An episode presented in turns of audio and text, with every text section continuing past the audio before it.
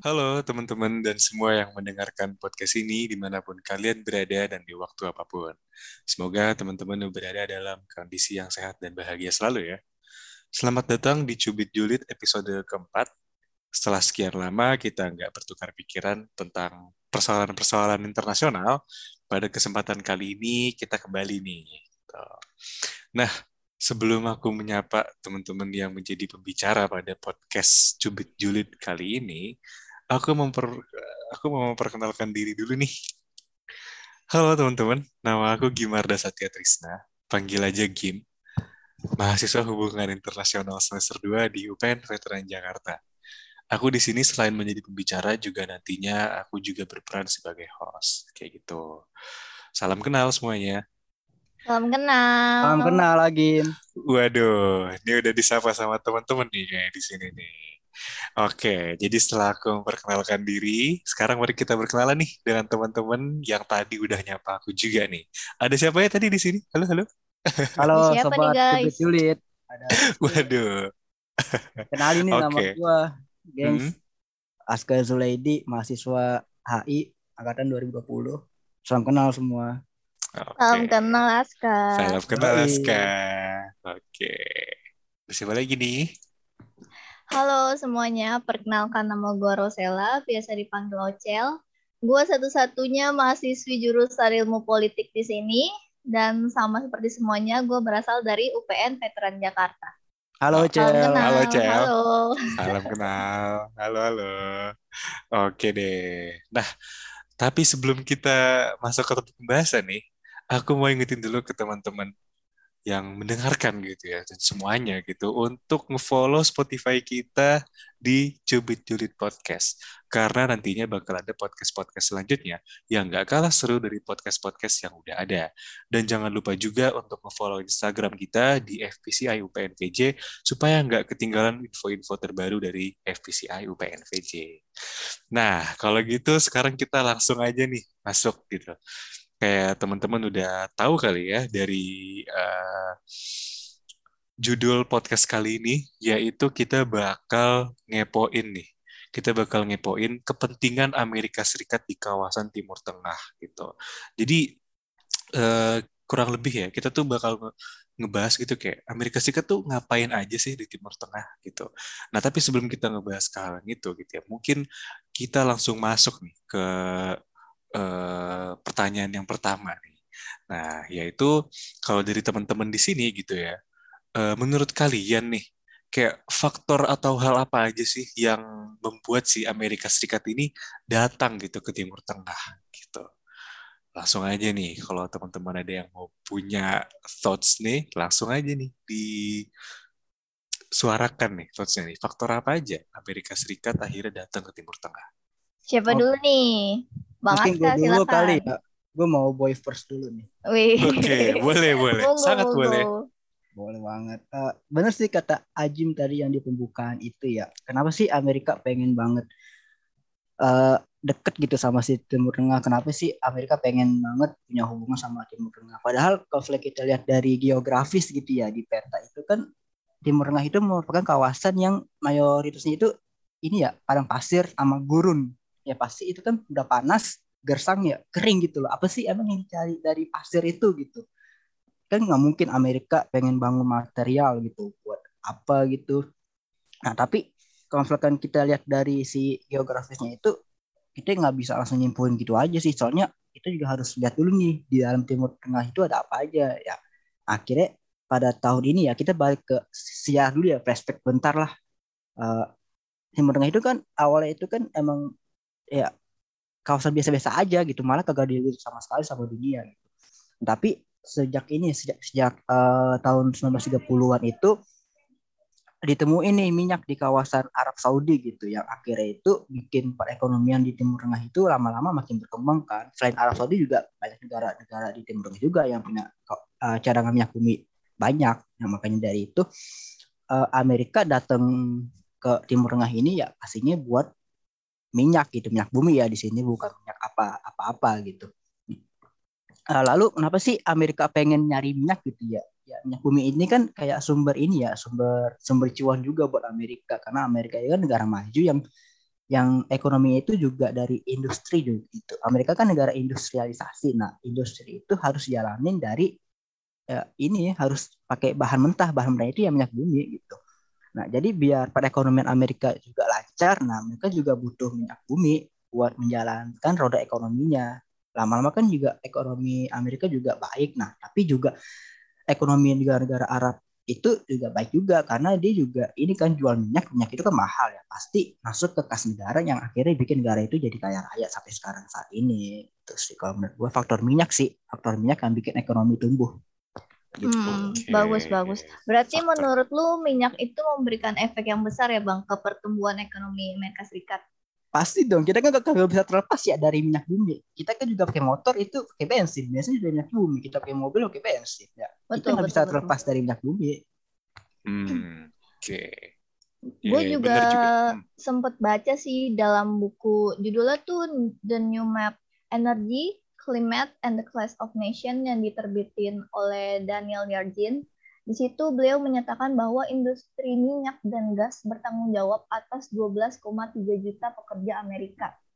Keterjangkauan dan aksesibilitas minyak dan gas menanamkan ratusan miliar dolar ke dalam manufaktur Amerika Serikat. Sehingga Amerika itu dapat mendukung pengembangan pekerjaan baru, infrastruktur, dan peluang ekonomi masyarakat di seluruh negeri uh, mengetahui fakta ini, gue setuju banget sama pandangan Bang Laska yang bilang bahwa minyak itu memberikan efek yang besar ke pertumbuhan ekonomi Amerika Serikat dan kemajuan sektor industri di Amerika Serikat. Kalau menurut lu gimana nih Gimarda? Eh uh, iya, kalau kalau dibilang apa namanya, uh, gue sih setuju banget ya bahwasannya yang sangat menggoda dari Timur Tengah gitu ya sehingga si Amerika Serikat ini awalnya gitu kan dari awal aja kita udah bisa lihat bahwa di situ ada ada minyak gitu di situ ada ada minyak yang apa namanya uh, akhirnya si Amerika Serikat nih ke pantik lah ya untuk dia tuh bisa akhirnya hadir gitu di kawasan Timur Tengah. Nah, um, apa namanya? Kalau dari gue sendiri, gue setuju banget bahwasannya Amerika Serikat ini hadir ke Timur Tengah itu karena dia mengincar minyak yang di mana minyak ini bukan untuk dijadikan bahan konsumsi bagi Amerika Serikat, melainkan dia ingin memproduksi gitu. Dia justru di situ melihat ada sumber daya yang dia kelola untuk kemudian dia olah gitu loh. Dia dia olah yang nantinya bakal memberikan keuntungan sendiri nih bagi Amerika Serikat.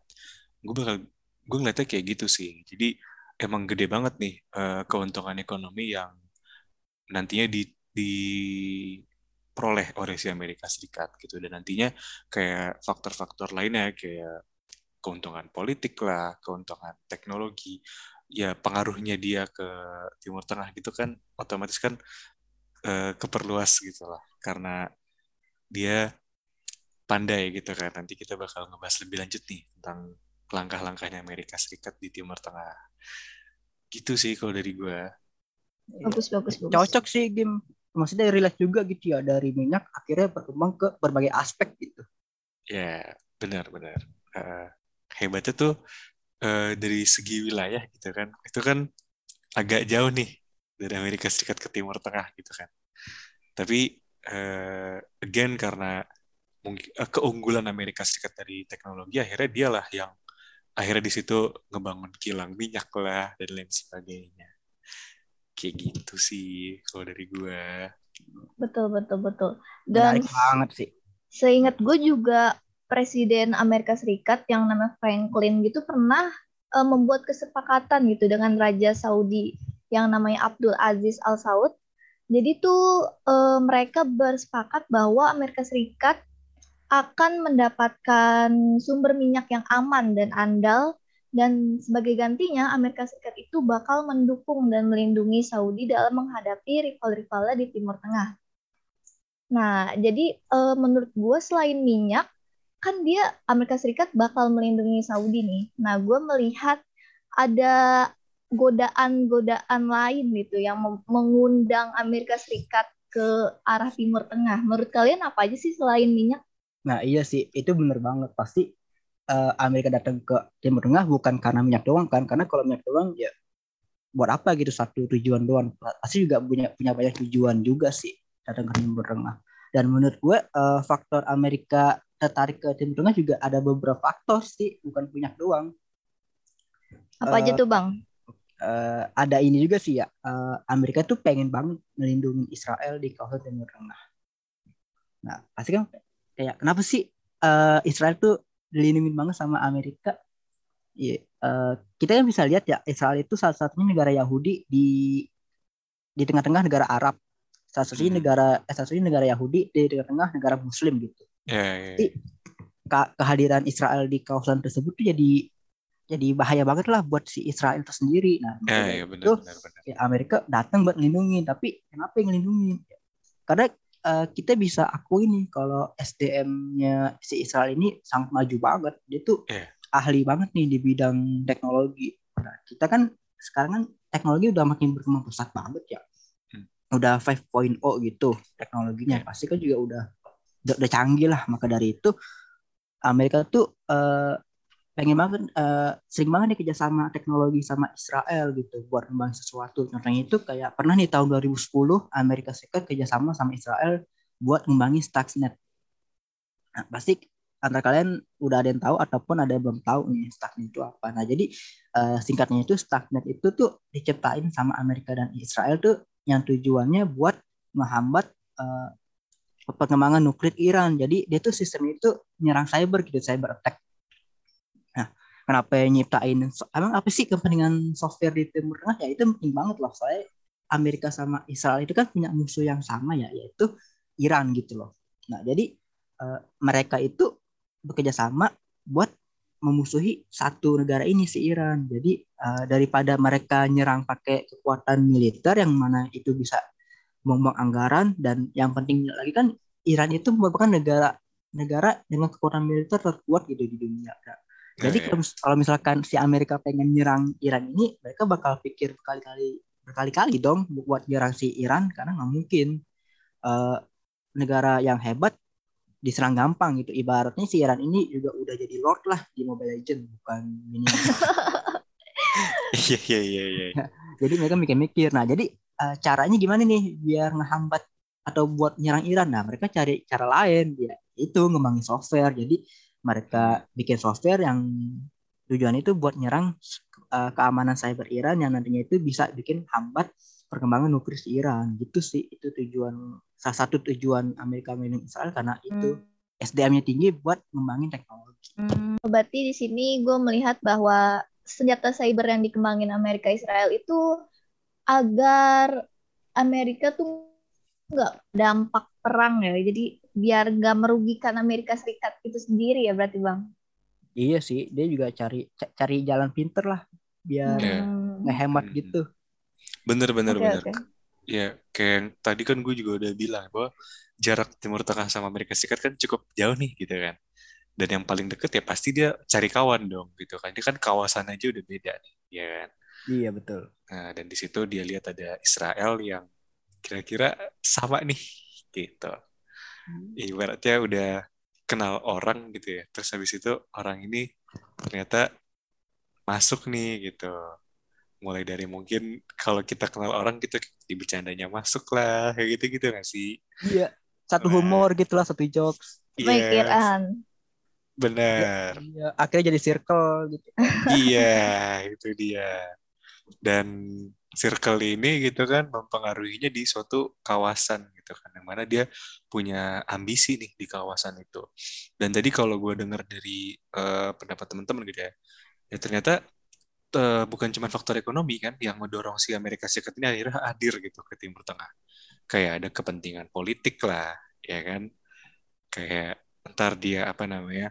Uh, ada urusan ini juga ya, berarti bisnis-bisnis lainnya gitu ya, selain minyak ya? Iya betul. Bisnis hmm. Bisnis apa aja tuh? Ya pastinya sih bisnis senjata gak sih? Waduh, uh. kenapa tuh bisa pikir kayak gitu? Gue juga setuju sih. Kenapa tuh setujunya? Kalau gue mikirnya kenapa bisnis senjata itu menguntungkan, karena kan gini, uh, kita lihat ada kebijakan yang dibuat Amerika Serikat yang bernama Global War on Terror. Jadi kebijakan itu dibuat oleh presiden Amerika Serikat, mantan presiden maksud gue, mantan presiden Amerika Serikat yang namanya George Walker Bush, yaitu kebijakan yang sebenarnya diciptakan untuk menguntungkan golongan tertentu menurut gua, menurut gua. Kalau menurut uh, beliau, presi menurut Presiden Bush itu sendiri, beliau bilang bahwa kebijakan ini diciptakan untuk memerangi terorisme melalui jalur militer. Tapi yang gue lihat sebenarnya kebijakan global war on terror itu dibuat untuk berjualan senjata. Kenapa? Karena ada ada military industry complex nih atau yang biasa disebut MIC. Jadi MIC hmm. itu kayak kelompok domestik yang memiliki kepentingan besar dalam pertahanan Amerika Serikat.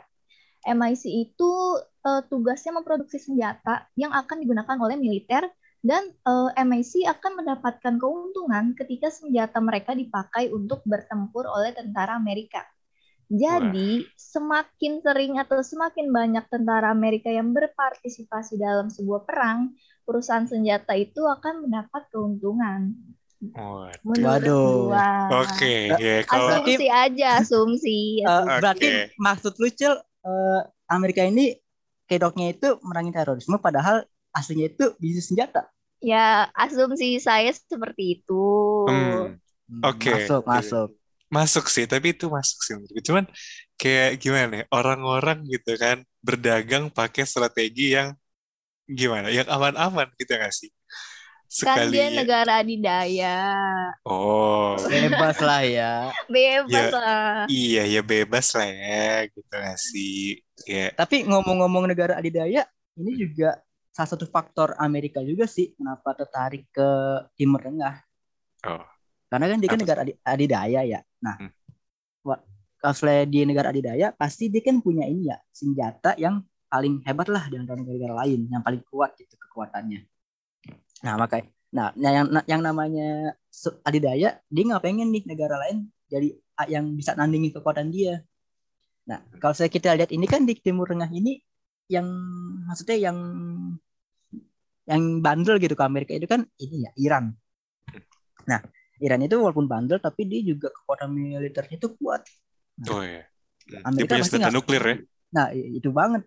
Amerika nggak mau lah uh, Iran ini jadi hambatan gitu Amerika ada dalam menghadapi pengaruhnya di Timur Tengah. Nah, jadi Amerika juga punya tujuan nih, uh, yaitu tujuan itu ini pastinya mencegah pembangunan dan penyebaran senjata nuklir. Oh, iya. okay. biar seakan-akan dia doang gitu punya. Jadi kalau ada yang bandel dia enak gitu. Ya, yeah, ya, yeah, ya. Yeah. Berarti dia emang, iya ya, dia benar-benar ingin memperluas pengaruhnya dia ya ke Timur Tengah nih pastilah. Dari yang tadi uh, dari tadi cuman godaan minyak gitu ya malah kayak lain-lain. Ini hampir sama nih gitu kayak itulah kenapa kita diperingatkan untuk wala zinda ya nggak? Waduh beda nih kayaknya. Aduh jauh banget ini. Ya tapi tapi tapi ya kayak gitu gitu. Dengan dengan godaan-godaan itu gitu. Ya kalau di sini kan ekonomi gitu. Mungkin perlahan kita ngelihat kayak oh ini kesempatan yang bagus nih gitu ya kan. Mungkin kalau kita dari POV-nya Amerika Serikat ini kesempatan yang bagus. Tapi lama kelamaan dia karena tadi negara adidaya gitu kan. Ya. Mungkin sama kali ini Gim ya kayak waktu apa tuh? Sejarah kita dulu gitu ya yang Belanda jajah hmm. Indonesia. Kan awalnya mereka kan juga pengen dagang doang kan awalnya. Bener bener bener. Iya kayak modusnya awal kayak keperluan ekonomi pingin nah. berdagang. Lama-lama dia lama-lama pengen nguasain. Iya lama-lama kok bikin aturan nih gitu. Loh Iya gak sih? Lama-lama kok tapi, ngatur gitu loh. Iya, lama-lama kok ngatur nih gitu ya. Uh, tapi mungkin kalau yang kita lihat di sini uh, banyak banget ya nanti kita bisa bahas lebih lanjut nih soal uh, kemudian kayak gimana nih si Timur Tengah uh, keadaannya setelah ada kehadiran ASK nantinya gitu. Nah, itu kita makanya kita langsung bahas aja di sini. Dari uh, apa namanya uh, setelah kita bahas faktor-faktor atau hal-hal apa aja yang kemudian si Amerika Serikat ini mau masuk ke wilayah Timur Tengah gitu kan. Lantas gitu ya. Apa aja kebijakan gitu kan dari luar negeri Amerika Serikat terhadap kawasan Timur Tengah. Dan pada saat itu eh, gimana sih respons dari negara-negara di kawasan Timur Tengah itu sendiri? gitu.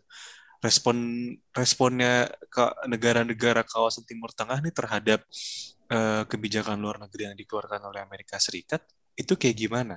Apakah si negara-negara Timur Tengah ini menolak atau menerima kehadiran Amerika Serikat itu sendiri gitu? Kalau dari teman-teman kayak gimana? Oke, pertanyaannya bagus banget nih. Oh, iya. Sampai mikir dulu. Waduh, nggak apa-apa gitu kan. Emang Oke, harus dipikirkan ya nggak? Iya, oke sih. Eh, apa sih pertanyaan itu apa sih kebijakannya Amerika di kawasan Timur Tengah gitu ya intinya ya. Hmm. Nah, jadi kalau menurut gue itu namanya Amerika itu kan dia kan pengen nancepin pengaruh itu kan di Timur Tengah. Ya tujuannya itu ya biar Amerika untung lah menguntungkan Amerika gitu. Nah, jadi mungkin langkah pertama yang dilakuin Amerika terhadap kebijakan di Timur Tengah ini ya mereka pengen cari kawan dulu lah, pengen cari circle dulu gitu buat buat buat jadi support system ibaratnya kalau uh, anak Yasser bilang. Nah, jadi dia tuh ini membentuk rezim yang pro terhadap Amerika dulu gitu, biar ngedukung langkah-langkah Amerika di kawasan tersebut.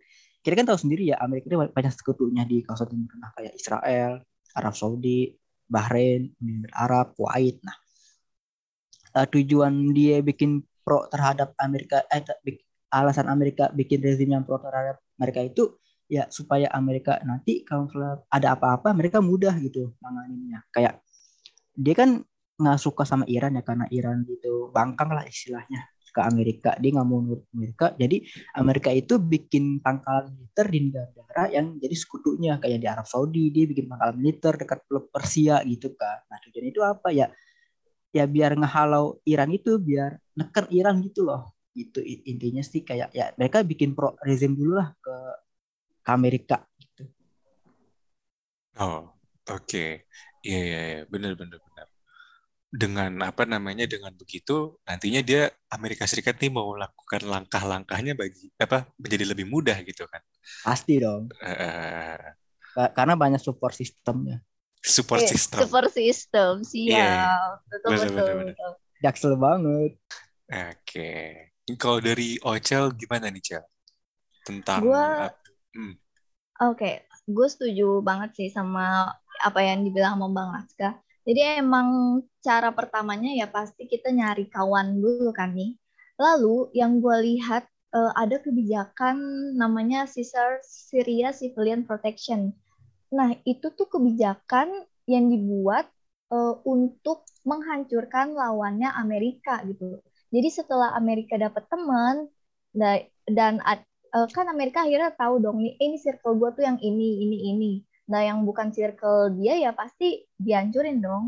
Nah, eh, menghancur dia tuh menghancurkannya dengan cara memberikan sanksi-sanksi. Sanksinya itu kayak eh, contohnya pemberian sanksi kepada Hizbullah, terus kayak apa sih namanya eh Caesar Syria Civilian Protection. Jadi Caesar Syria Protection itu eh, sanksi yang dibir- diberikan kepada Suriah yang berhasil mencegah siapa pun untuk berbisnis dengan pejabat negeri Suriah. Jadi, eh, misalkan eh, siapa pun yang berbisnis dengan Suriah akan ditolak, dilarang, dan dicegat aksesnya ke pasar Amerika Serikat.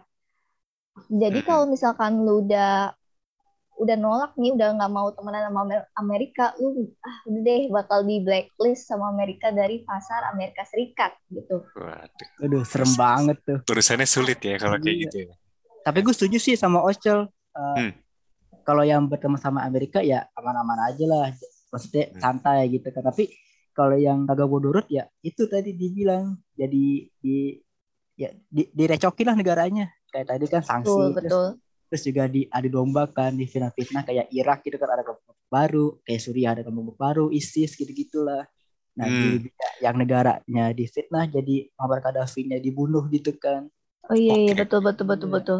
Berarti dari dari dari tindakan-tindakan yang kayak gitu aja kita bisa lihat bahwa walaupun negara di Timur Tengah itu ada yang nggak nurut sama si Amerika Serikat, bukan berarti ini Amerika Serikat bukan yang nggak menganggap, justru malah dia merecokkan untuk kemudian dia kayak ngobrak-abrik negara itu, ya nggak sih?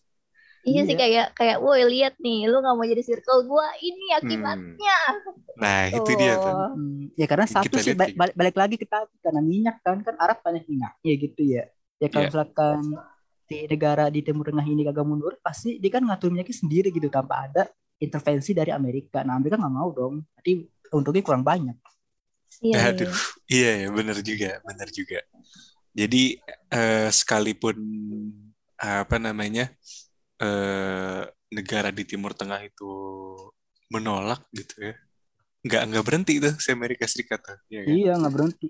Eh, kayak masih terus memberikan pengaruhnya kepada negara-negara di Timur Tengah, kayak gitu sih. Oke. Nah, eh, kita sebenarnya udah cukup menyenggol ke pertanyaan selanjutnya. Dari yang tadinya kita apa namanya ngebahas gitu, kayak hmm, respons dari negara-negara Timur Tengah itu dari terhadap kebijakan luar negeri Amerika Serikat gitu kan. Nah, lantas gitu, gimana nasib dari negara-negara di kawasan Timur Tengah setelah hadirnya Amerika Serikat nih? Hadirnya Amerika Serikat ke Timur Tengah itu justru memberikan dampak positifkah atau justru memberikan dampak negatif nih ke eh, apa namanya negara-negara yang ada di Timur Tengah. Tadi kita udah singgul sedikit, tapi mungkin di sini kita bisa mencurahkan lebih banyak nih tentang pertanyaan ini. Siapa nih yang mau coba jawab duluan nih? Ya, Yang mau punya. Emang sih kita nggak bisa terlepas dari pertanyaan sebelumnya ya nasibnya Ya. itu bagaimana. Tapi emang sih kayak tadi baik lagi nasibnya itu ya tergantung kebijakan negaranya itu sendiri. Kalau dia pengen aman ya itu salah satu cara dia harus ikut gitu ke circle Amerika harus eh, kerjasama sama Amerika. Tapi kalau misalkan dia kayak nolak gitu banyak kayak Iran gitu kan. Nah itu bakalan didesak gitu sampai sekarang kan Iran itu terus didesak gitu. Tapi hebatnya Iran dia bisa gitu walaupun didesak terus terus menerus sempat dikasih sanksi juga kan Iran kalau nggak salah kan ya Iya iya iya pernah Ya, pernah. ya, benar-benar. iya tapi tetap aja gitu dia masih bisa maksudnya nggak nggak goyah gitu nggak nggak jatuh negara dia nah itu sih nah dan itu juga kalau misalkan dia nolak ya kayak tadi caranya. Mungkin kayak Suriah Irak yang akhirnya negara jadi porak-poranda akibat diadu domba gitu kan. Ada kelompok-kelompok baru muncul akhirnya perang saudara terus menerus nah itu baik lagi ke akhirnya Amerika juga Amerika tuh kalau habis perang perang lagi negara dia tuh nggak bakal ninggalin segitunya aja kok. Dia tuh bakal tetap ada negara di negara yang di perang tersebut. Nah kontribusi Amerika di negara yang udah di perang tersebut kayak di Irak di Suriah dia kan masih terlibat di Amerika. Nah, Amerika tuh ngapain sih padahal udah perang tapi dia tetap masih di situ ya itu dia tuh bakal ngedukung ini ngedukung kelompok yang ngedukung Amerika Nah, jadi Hmm. kelompok yang menurut Amerika itu bakal perang sama kelompok yang nolak Amerika. Akhirnya perang saudara terus menerus kan, sampai sekarang masih selesai. Oke, Oh iya ibaratnya betul betul betul. eh, iya ibaratnya ya, ya pastilah eh, Amerika akan mendukung eh, apa namanya pihak Iya. dari dari dalam negara itu sendiri yang menguntungkan bagi Amerika itu sendiri. Iya betul banget. Jadi dia tuh selain ngedukung, maksudnya selain ngedukung negara yang ikut dia, dia juga ngedukung kelompok gitu. Walaupun itu di dalam negara yang skala itu kecil gitu dari negara itu sendiri. Eh, eh, tapi dia lihat itu punya potensi nih untuk membantu saya gitu. Iya. Nah, kalau saya jalan kenapa enggak gitu? Bener, bener, bener, bener. Kalau nggak jalan kenapa nggak kita bareng aja kayak gitu kan sih? Asik banget. Iya bener. Kalau dari Ocel kayak gimana nih? Eh, setelah gue mendengar argumennya Bang Aska, gue jadi inget sama satu perjanjian deh. Lu eh, kalian tahu gak sih yang Abraham Ac- Accord itu yang kayak apa perjanjian yang Israel tanda tangani. Jadi eh, perjanjian damai yang ditandatangani juga oleh Arab dan Bahrain. Tahu gak sih? Iya Yang di tahu Gedung tahu. Putih itu. Iya Nah, itu tahu. kan itu suatu bentuk eh, dukungan Amerika kepada circle dia gitu.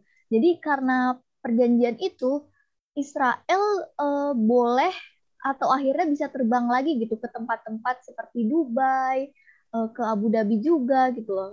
Jadi emang ya setia kawan atau enggak ya sebenarnya karena Israel menguntungkan juga sih ya gue setuju bagi Warda jadi uh, Amerika Serikat tuh nggak nggak langsung ninggalin circle-nya karena ya Amerika Serikat melihat ada ada potensi gitu misalnya ada potensi di dalam Israel ada potensi di dalam negara Arab Saudi gitu sih. Hmm. Yeah, Berarti yeah, ya, intinya itu mereka tuh pengen circle-nya itu nggak musuhan gitu ya, Cel? Iya. Ya, benar-benar benar. Keren. Itu jadinya baik apa gimana ya? Ya kalau misalkan dari sudut pandang siapa dulu nih, kan Abra uh, perjanjian Abraham Accord itu uh, kalau misalkan kita lihat dari sudut pandangnya Palestina itu kayak apa ya kayak uh, nyakitin Palestina lah karena kan uh, dalam artian perjanjian itu bertujuan untuk menormalkan hubungan masyarakat Israel dengan negara-negara Arab kan.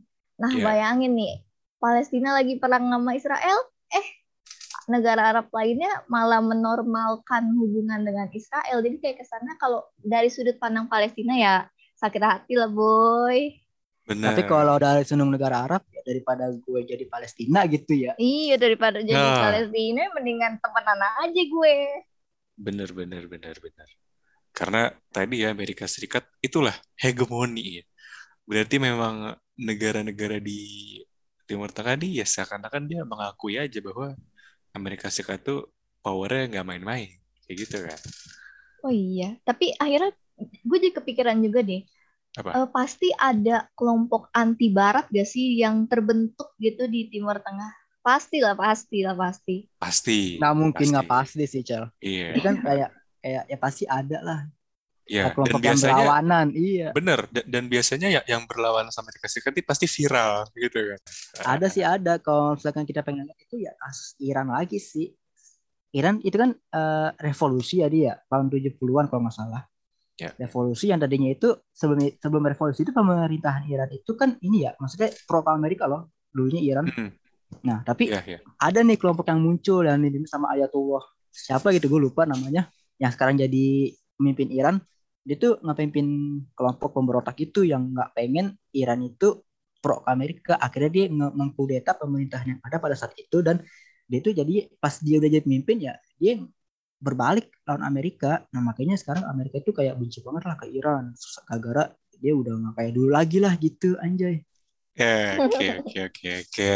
Eh, dulu mungkin pas Amerika Serikat nih kenal sama Iran kayak uh, sangat masuk gitu ya. Cuman sekarang yang kayak Aska bilang tadi si Amerika Serikat ini kayak kamu kok nggak kayak gue kenal kemarin? Kayak gitu. Ya sih? Udah berubah gitu loh. Iya gitu udah berubah gitu ya.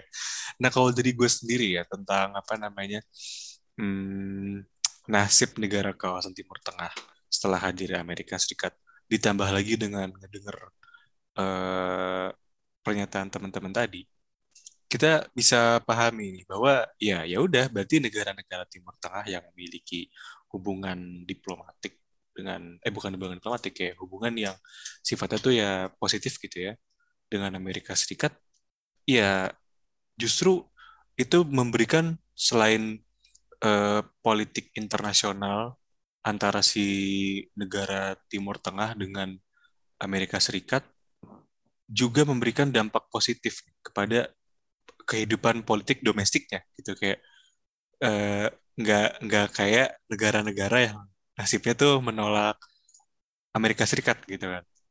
Kalau iya, kita betul, betul. Iya, kayak yang tadi kita bisa tahu gitu, negara-negara yang negara-negara Timur Tengah yang menolak kerjasama dengan Amerika Serikat kayak hancur-hancuran gitu kan, hancur-hancuran ntar ditambah lagi kayak keadaan politik domestiknya ada desakan dari kelompok-kelompok tertentu gitu kan, yang di mana nanti kelompok yang menguntungkan Barat pasti akan akan Amerika Serikat inilah beri beri bantuan lah ya Amerika Serikat dukung lah gitu. Mm-hmm. dan dia sebaliknya pasti juga ada nanti terbentuk lagi ntar kelompok anti Barat yang menolak pengaruh dari Barat. Kayak gitu sih kalau dari gua gitu betul banget sih game setuju gua sama setuju setuju setuju Ya, Nah. ini gimana ya dinamika Timur Tengah itu sebenarnya ribet tau. Oh, ya, gue juga pernah mendengar pendapat seperti itu sebelumnya. Iya. Ah, Soalnya kagak bisa dibahas dari satu sisi aja sebenarnya. oh iya, benar benar benar. Sangat-sangat kompleks gitu Iya ya. betul. Iya itu banget tuh kompleks banget. Kompleks banget masalah yang ada di Timur Tengah. Nah, eh, kemudian nih ya, setelah kita tadi udah saling membicarakan faktor-faktor apa aja yang ngebuat Amerika Serikat ini datang ke Timur Tengah, gitu kan. Tadi kita, eh, selain itu juga kita hmm, respon dari negara-negara Timur Tengah itu terhadap kebijakan luar negeri Amerika Serikat, gitu kan. Kemudian kita yang baru lagi nih kita udah ngebahas nasib negara-negara Timur Tengah setelah hadirnya Amerika Serikat. Nah, sekarang nih, sekarang ya, menurut kalian, pengaruh hegemoni Amerika Serikat itu masih cukup kuat atau udah lemah nih di Timur Tengah itu sendiri? Siapa nih yang mau ngasih pendapat duluan? Pertanyaannya saking bagusnya sampai gue mikir lagi. Waduh, Hening Iya, dulu ya kita. Butuh Nggak waktu untuk mencerna. Oh nggak apa-apa. Iya, Soalnya ini takutnya kalau dijawab asal-asalan jadi sesat nanti. Ocel mungkin udah ada jawaban, Cel. Oke, kalau menurut gue sendiri ya, sebenarnya eh, pengaruhnya itu masih ada, tapi nggak sekuat dulu. Menurut gue nggak sekuat dulu. Jadi udah melemah gitu. Oke. Pertama, eh, karena kita bisa lihat dari eh, apa sih namanya konflik yang terjadi sekarang nih, kayak konflik antara Rusia dan Ukraina itu kan eh, mem- membuat Amerika Serikat eh, apa namanya terseret gitu. Jadi eh, seperti yang kita tahu, Amerika Serikat itu sempat mem- memberikan sanksi kepada Rusia yang akhirnya berakibat eh, fatal gitu ke Amerika Serikat. Ya. Jadi eh, tahu kan bahwa Amerika Serikat akhirnya kekurangan gas alam karena eh, dia nggak nerima impor dari Rusia lagi gitu. Oh iya, iya. Jadi menurut gue pengaruhnya berkurang karena akhirnya ada konflik internal di dalam di dalam negeri Amerika Serikat itu sendiri yang harus dituntasin terlebih dahulu gitu. Jadi bercabang nih akhirnya eh, masalahnya. Jadi menurut gua eh, pasti pemerintah Amerika Serikat itu ngurusin urusan internal negara Amerika Serikat dulu daripada Iya. eh, Iya, betul, urusin Timur Tengah nih. Menurut Nah. gitu sih. Menurut tuh gimana nih? Iya, eh bener juga sih kalau ngelihat dari keadaan sekarang gitu ya. Kita lihat Amerika Serikat itu terlibat dengan eh, konflik dengan negara yang sama-sama kuatnya gitu kan. Atau mungkin ada ada juga opini yang mengatakan bahwa oh enggak, salah satu di antara mereka itu ada yang lebih kuat.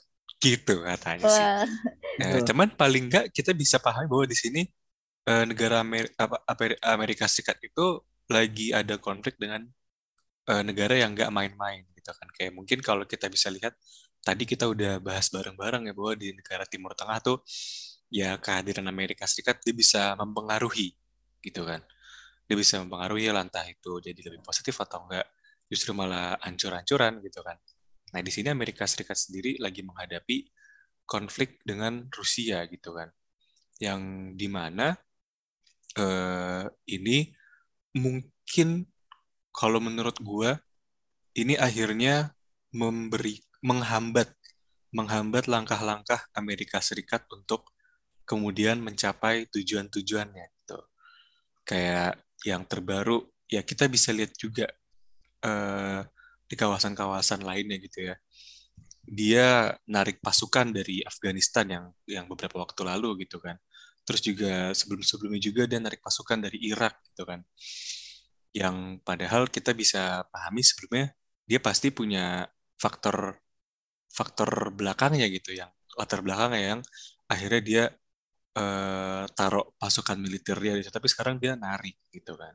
Itu kalau menurut gue pengaruhnya Amerika Serikat atas eh, pengalaman-pengalaman tadi gitu, menurut gue dia udah agak berkurang sih. gitu. Iya. Tapi tapi eh, kalau sisanya itu menurut gue kuatnya di ini sih, kuatnya kayak pengaruh-pengaruh bisnis gitu ya. Arab Nah, Saudi. Nah iya misal. tuh, game gue juga setuju tuh kalau soal bisnis bisnis gitu. Ya, Dan gue juga setuju sih sama pernyataan si Ocel sama Agim tadi yang bilang kalau kekuatan hegemoni di kekuatan hegemoni AS di Timur itu udah udah mulai berkurang. Ya karena apa? Ya, karena tadi yang udah disebutin oleh dua teman kita tadi. Selain itu juga, gue pengen nambahin nih, mungkin faktor yang bisa jadi alasan kenapa kekuatan hegemoni AS di Timur itu berkurang. Karena kan juga kawasan-kawasan lain kan juga udah berkembang juga ya, kayak ya kita bisa ambil di Asia Timur lah sama Asia Pasifik di Asia Timur, di Asia Timur itu ada China gitu kan. Nah, sekarang ini yang kita tahu Amerika sama China itu kan lagi perang dagang ya.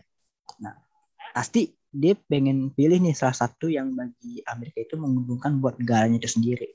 Bukan berarti Timur Tengah itu udah nggak menguntungkan lagi kalau menurut gua, tapi cuma ini sih ngurangin doang. Dia cuma pengen lebih fokus ke hal yang bagi dia lebih menguntungkan daripada sebelumnya. Kayak ini perang dagang Cina kalau misalkan Amerika gagal berfokus ke perang dagang Cina, mungkin nanti Amerika bakal kalah di bidang ekonomi dan Cina bakal jadi kekuatan ekonomi terbesar di dunia, ngalahin Amerika. Nah, Amerika nggak mau hal itu terjadi dong. Nah, kalau misalkan uh, kekuatan ekonomi direbut sama Cina, pasti Amerika bakal berkurang uh, pengaruhnya di dunia ini, bahkan di Timur Tengah. Jadi mereka lebih fokus ke kawasan lain, khususnya ke Asia Timur yang itu memfokuskan diri ke dalam perang dagang sama Cina ini gitu sih. Jadi emang benar berkurang karena dia udah banyak fokus lah. Udah bingung nih mau yang ke mana lagi gitu. Oke, benar-benar benar-benar. Gue setuju banget sih sama pendapatnya Aska. Berarti kalau gue boleh eh, tarik kesimpulan gitu ya, bahwasannya pengaruh hegemoni Amerika Serikat di kawasan Timur Tengah nih, itu kalau terbilang kuat, itu kayaknya udah nggak di berbagai faktor gitu ya, tapi kayak faktor-faktor tertentu aja gitu. Kayak kalau dari uh, militer gitu kan, dia udah banyak narik pasukannya dari negara-negara Timur Tengah. Nah, cuman di akhirnya uh, kalau yang kita dengar bersama gitu kan, bahwasannya dia tuh justru uh, mencari kesempatan untuk berbisnis gitu kan di negara-negara kawasan Timur Tengah kayak gitu. Kalau yang gue tangkap sih, ya nggak ya nggak. Nah, I iya itu benar juga. Soalnya kan juga ya kita juga harus berkembang lah, nggak nggak stuck di situ-situ aja kan. benar, benar, benar, benar. Uh, Oke, nah kalau tadi kita udah bahas uh, pengaruhnya dia sekarang nih, berarti gitu ya, kayak uh, proyeksinya atau uh, nanti ke depannya di masa depan gitu hubungan uh, bagaimana gitu ya bagaimana uh, proyeksi hubungan kerjasama Amerika Serikat ini dengan negara-negara di Timur Tengah gitu nanti ke depannya tuh bakal kayak gimana? Ini gue udah kayak jadi peramal nih ngeramalin sebuah sebuah negara gitu. Eh uh, gini, mungkin kita sebagai pembelajar ini ya pembelajar hubungan internasional gitu kan politik internasional. Ya itulah salah satu fungsinya. Kita bisa memprediksi gitu ya sih, paling enggak. Iya, kita bisa memprediksi nih si Amerika Serikat nih sama negara-negara kawasan Timur Tengah di masa yang akan datang tuh kayak gimana nih? Kayak gitu. Iya gak sih? Yaudah, mungkin gue bakal memprediksi sih. Kalau dari pemikiran gue ya. Hmm.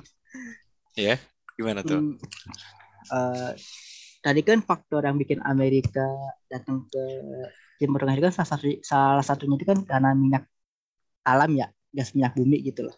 Yeah. cadangan yang banyak. Nah uh, gas minyak bumi ini kan bakalan habis ya karena sering dipakai kan sama kita. Itu dari beberapa itu ditemuin? Nah itu bakalan berkurang lama kan habis ya mungkin di masa depan nanti.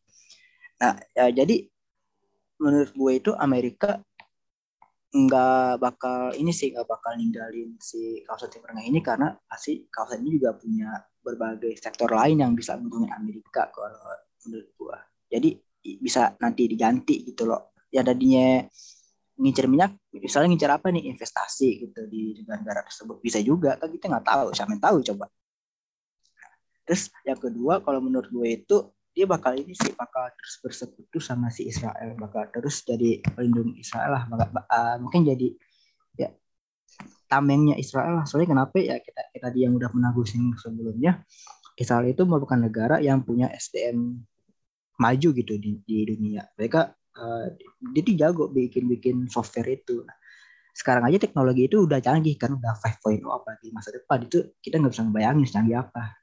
Bahkan sekarang aja uh, Amerika itu udah ambisi banget kan. Itu yang Facebook itu bikin metaverse.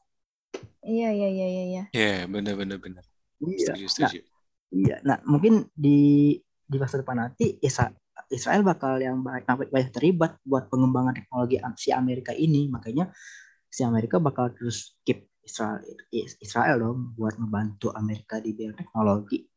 Hmm. Iya betul betul. Yeah. Gue juga berpikir demikian sih. Kalau menurut gue, gue sama mikir kalau uh, Israel itu nggak bakal ditinggalin sama Amerika Serikat karena ya kita tahu bahwa eh, orang-orang di masyarakat Israel itu cerdas-cerdas ya. Bahkan uh, Israel itu unggul dalam pertanian loh walaupun tanah di Israel itu nggak kayak di Indonesia yang subur, jadi di Israel itu kan cenderung tandus ya, tandus dan kurang air. Tapi negara Israel mampu membuat inovasi untuk menutup kekurangan negara mereka. Contohnya kayak untuk mengatasi lahan tandus, Israel itu menggunakan sabut kelapa yang dihaluskan kemudian dicampurkan ke tanah gitu. Terus untuk irigasi eh, mereka mereka kan sulit itu mendapatkan pasokan air tawar. Akhirnya e, mereka menggunakan air laut yang telah disuling sehingga kadar garamnya berkurang. Jadi benar-benar kayak e, out of the box banget bisa berinovasi sekeren itu. Parah sih, mak makanya gue berpikir eh, hal yang sama dengan Bang Aska bahwa Israel nggak bakal semudah itu ditinggalin sama Amerika Serikat. Berarti dia, berarti dia ini ya bukan maju di teknologi doang ya Israel? Iya dong, dia maju di itu juga loh manufaktur, industri manufaktur. Hmm. Gila sih. Iya, yeah, yeah, bener sih. Ya sekalipun apa namanya, sekalipun Israel punya kemajuan-kemajuan seperti itu kan juga pastinya karena balik lagi kita deh, karena dia nyambung gitu kan dengan Amerika Serikat. Makanya uh, ya nggak nggak mungkin dilepas lah gitu. Justru malah eh, langkah langkahnya apa kepentingannya Israel nih ya dibantu terus kan kayak ditemenin terus sama si Amerika Serikat apalagi kayak penyebar luasan eh, yang tadi di awal Ocel bilang tentang Abraham Accord ya kesepakatan Abraham itu. Justru malah ketika dalam eh, menyebar pengaruh Israel melalui kesepakatan Abraham itu kan justru ditemukan Amerika gitu. Untuk membantu Israel kemudian menormalisasi hubungannya dengan negara-negara di kawasan Timur Tengah hmm, kayak gitu betul, Dan, betul, betul. Uh, uh, sorry gue potong kalau menurut kalian kan uh-huh. Abraham Accord itu kan kayak ngebantu Israel biar ya maksudnya biar ngata ancam gitu kan intinya ya. Iya. Yeah. Nah, berarti menurut kalian ini ke depannya itu si Israel atau si Amerika nih yang bakal jadi penguasa di Timur Tengah? Wah, Aduh. itu dia. Itu dia nih. Kita kan kayak gimana ya? Eh kayak dulu sahabat gitu kan ibaratnya sekarang si Israel ditemenin ke mana-mana nih gitu kan hati-hati nih bagi Amerika Serikat nih berarti Israel juga ada kemungkinan jadi penguasa gitu ya di Timur Tengah ada sih, menurut hmm. gue pasti ada. Soalnya mereka pinter-pinter loh.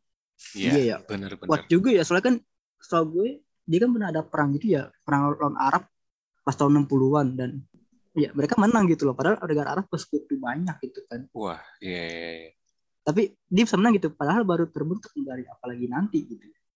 Iya. Iya sih, parah parah. Iya. Yeah ada sih potensi dia menjadi penguasa di Timur Tengah. Dilihat-lihat dari sekarang ada itu kecanggihan teknologi lah dan lain sebagainya.